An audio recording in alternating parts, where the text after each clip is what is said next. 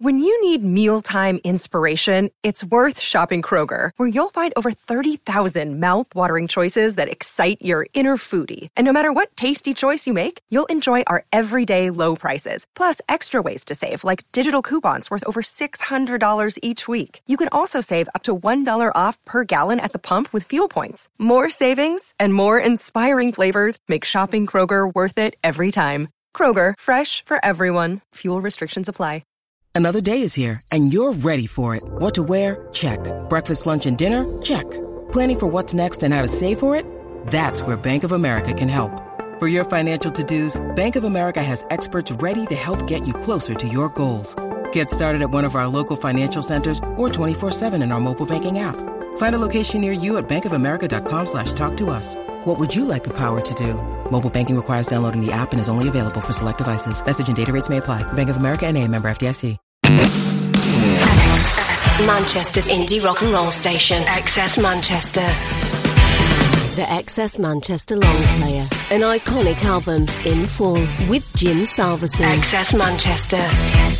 Welcome to the Excess Long Player. I'm Jim Salveson, and this is a podcast that looks back at some of the classic albums of our time, some of the greatest ever LPs. And today, I'm talking about Kula Shaker's debut album K, released back in 1996, and an album that became the fastest-selling debut album in the UK since Oasis and Definitely Maybe, which, by the way, is another album you can hear discussed on this podcast series. I talked to Alan McGee about that, so zoom back in the podcast feed to find it. But we are talking about K today, and I'm joined by Crispian and Alonza for the band to discuss its conception, recording, and a bit of the infamous fallout after the album as well. This, in my view, is one of the most creative albums of the Britpop era, but also had a few standout singles on it. Tracks that are still played on radio today, like Tapa and Hey Dude, which you might remember was only kept off the number one spot when it was released by the Spice Girls.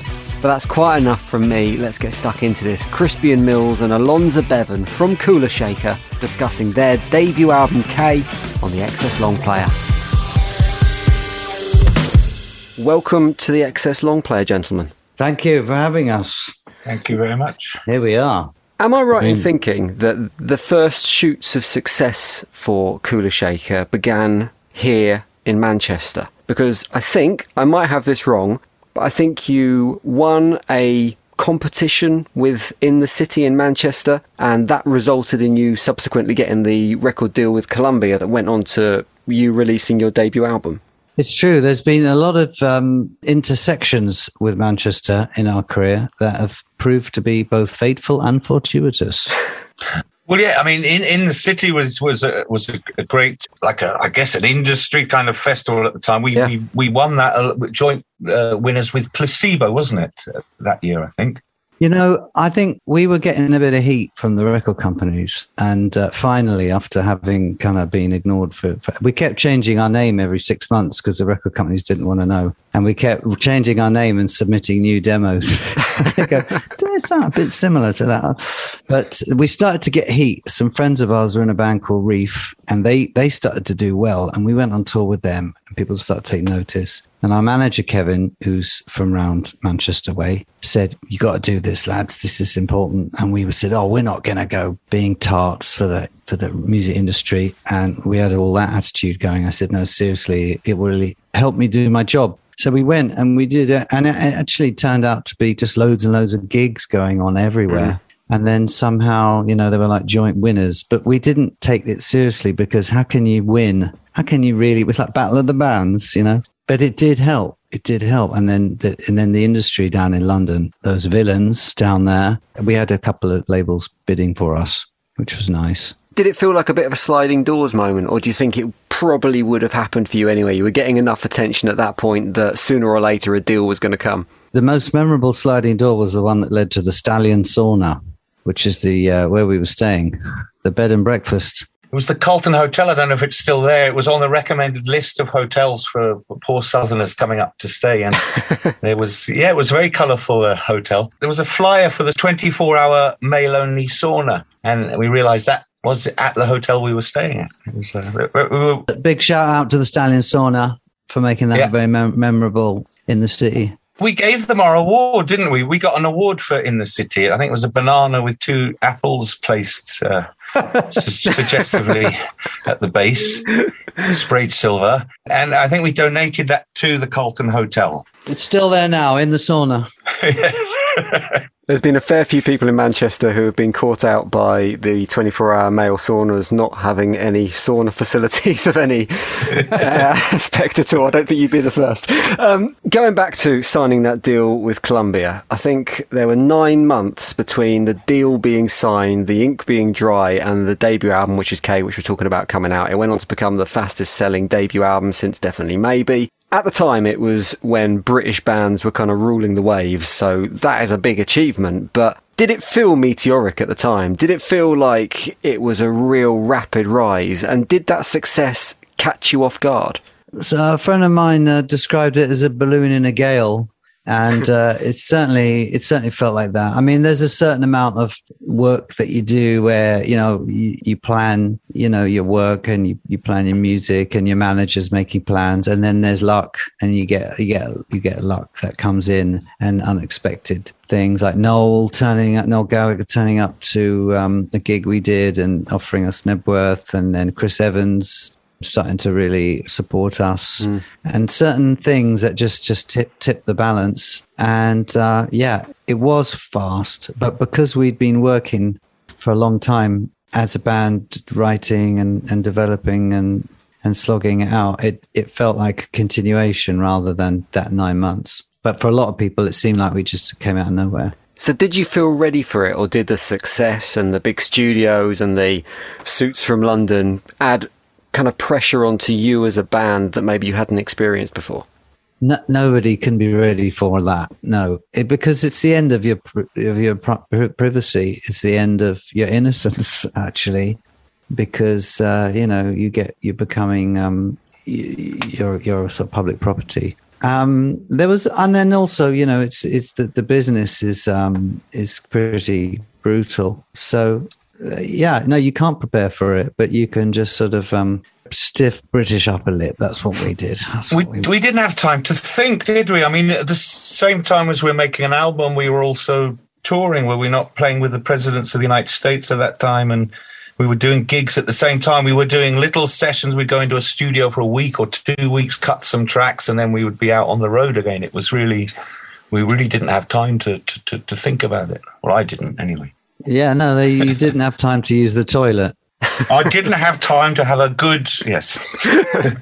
I'm surprised to hear it was that frantic, because on the album I hear a lot of ideas, I hear a lot of experimentation, and that doesn't seem to fit with a band that are kind of up against it in terms of production, because normally for that kind of thing you need a creative space, you need kind of the room for things to gestate and develop. So was there a conflict there between what you wanted to do and that pressure and that timescale? We had a lot of time to get our act together before we actually started cutting the record. And then we had John Leckie, who we loved because he'd done Stone Roses. It was a huge album for us. And he'd also done the Dukes of Stratosphere, which was another big psychedelic album that we loved. And so we would record with him, and actually he would keep things ticking over while we went off to do some gigs, and we came back and we'd meet him in another studio, maybe somewhere on the road. He'd meet us in somewhere like Chipping Norton or something. He'd pop up like a musical gnome, and he'd be waiting for us. Was he kind of a father figure in those sessions, coming in with his experience? Like you say, he worked with the Roses and he'd produced their debut. Was he a kind of guiding light through those experiences for you? He was like a magical creature.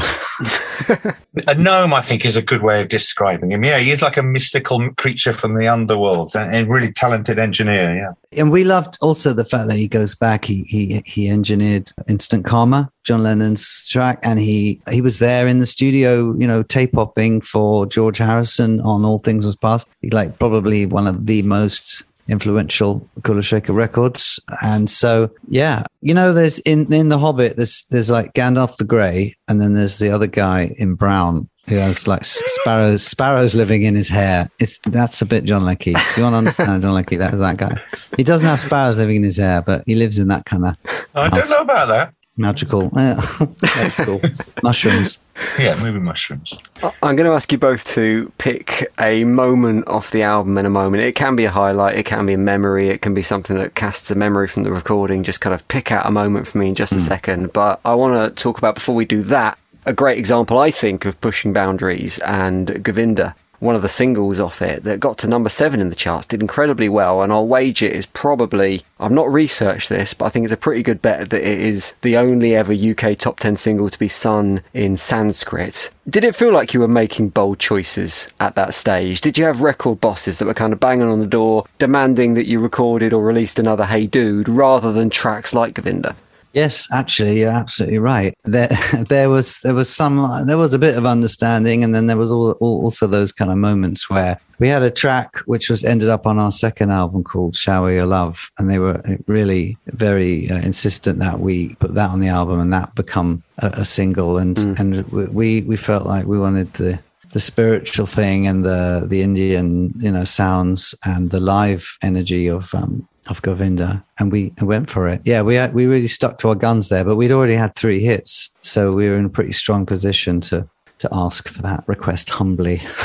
Right, I'm going to ask you both to pick a moment of this album. Alonza, you can go first. Is there a particular track or a moment on it that sparks off memories for you from its creation? I'm trying to think. I do remember recording Magic Theatre. I remember tracking the piano, and I remember tracking the piano again while John Leckie was messing around with the time of the tape machine, which gave it that rather warbly kind of chorus feel. That is just an interesting technique that really worked, and it made up for my bad piano playing as well. There was still a lot of effects and production techniques that were proper analog using tape, and it was. I mean, it was still the very tail end of the analog recording age. That's the great thing. Yeah, we did get to record on real tape, thanks to a big desk, and it really felt like making a record. It's true. Do you look back at that fondly, or do you kind of think, when you look back, if you'd made K in the age of digital, that you would have had a better product or a worse product for that matter? I don't know. I tell you, one of the most memorable moments for me on that album was being in a classic studio in London called Townhouse and slogging away on trying to get the drums sounding right for Tapa. And we had something in mind, and John, I think, had something else in mind. And we were moving the mics here and moving the mics there. And after about 6 hours of this, he was pulling his thatched hair out, and he said, "I don't understand why you guys won't just go with this sound. I mean, this room is perfectly good." We said, "No, it doesn't work. It's just, the room sounds awful. It's all stone." He says, "It's worked. It's good enough for Phil Collins." At that moment, we just said, "Right, next, moving out there, get it out." We grabbed a drum each and moved it into the other room. Actually, to be fair, there was a classic room. That was where he recorded the legendary I Can Feel It Coming in the Air Tonight. It was good enough for him, but it wasn't good enough for us. Fair enough. Well, we were going for a retro thing, and the 80s were then the 80s were not cool. Okay. Now they've become post-ironic cool. I want to talk about the tail end of this album, which I imagine probably wasn't a period you look back on too fondly. There were some comments that you made, Crispian, about the well-documented comments now about the origins of the swastika in mythical Indian culture. It resulted in a newspaper story that suggested that you had dabbled in Nazism, which is a weird statement. When you look at the themes and the lyrics from your music, you can tell you're not a dabbled band full of right-wing supporting idealists. Yeah, dabble with Nazism. Yeah, that's a thing, isn't it? Can people dabble in Nazism? But anyway, we've got 25 years now since that happened, between the kind of press stories and the fallout from that. How do you look back on it now? Do you look back on it and think you were completely screwed over by the British press, or do you look back on it and say, "Oh, I wish I'd been more careful with my words at the time"?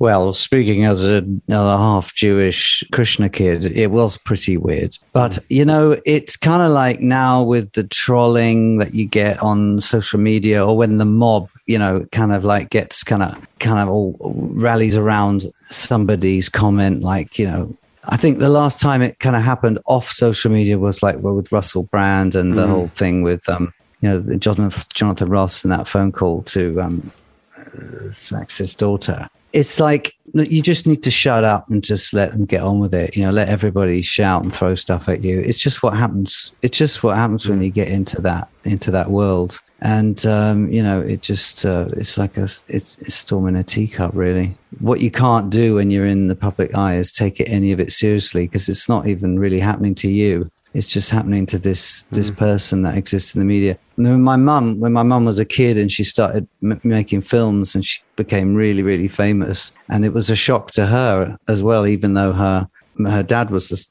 a film star. You know, it was a shock, and she realized that the person on these posters wasn't her. It was someone else completely, and it was a big shock, and you kind of have to readjust.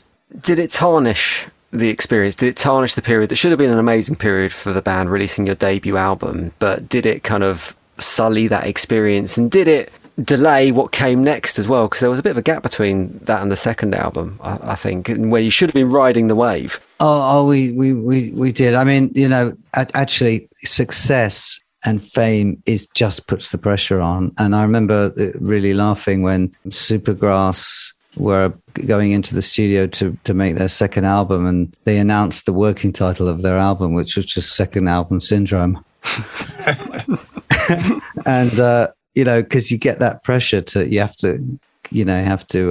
replicate that same success. I mean, the most complicated moment of our second album was being in the studio with Rick Rubin and George Takoulias producing us at the same time. Both guys are well over 6 foot and quite big fellows with giant beards, and we're all quite sort of skinny Englishmen. And I thought, how did we get here? At that point, yeah, you've got proper second album syndrome. How do you feel about this album now, your debut? Like I say, over 25 years since its release. Do you look back on it fondly and see it as a perfect piece of work? Do you hear the imperfections? What's your relationship like with it now? It's just the energy. It's the urgency that I hear. And yeah, that's why I think when you know, everything I do now, you will always that first music that you ever made, you will always reference that and gauge and take your own pulse and say, well, how am I doing and where am I at? Masses of ambition on that album too. That, you know, you're still, and I'm personally, I know you, Alonza too. We're both still trying to not just match it, but we're trying to, you know, go beyond it, because we're still searching for that. The Moody Blues, you know, we're looking for the magic chord that's gonna, you know, save the world. Do you go back to that album, Alonza, when you're kind of, well, you've just made the album, the new album, First Congressional Church of Eternal Love and Free Hugs.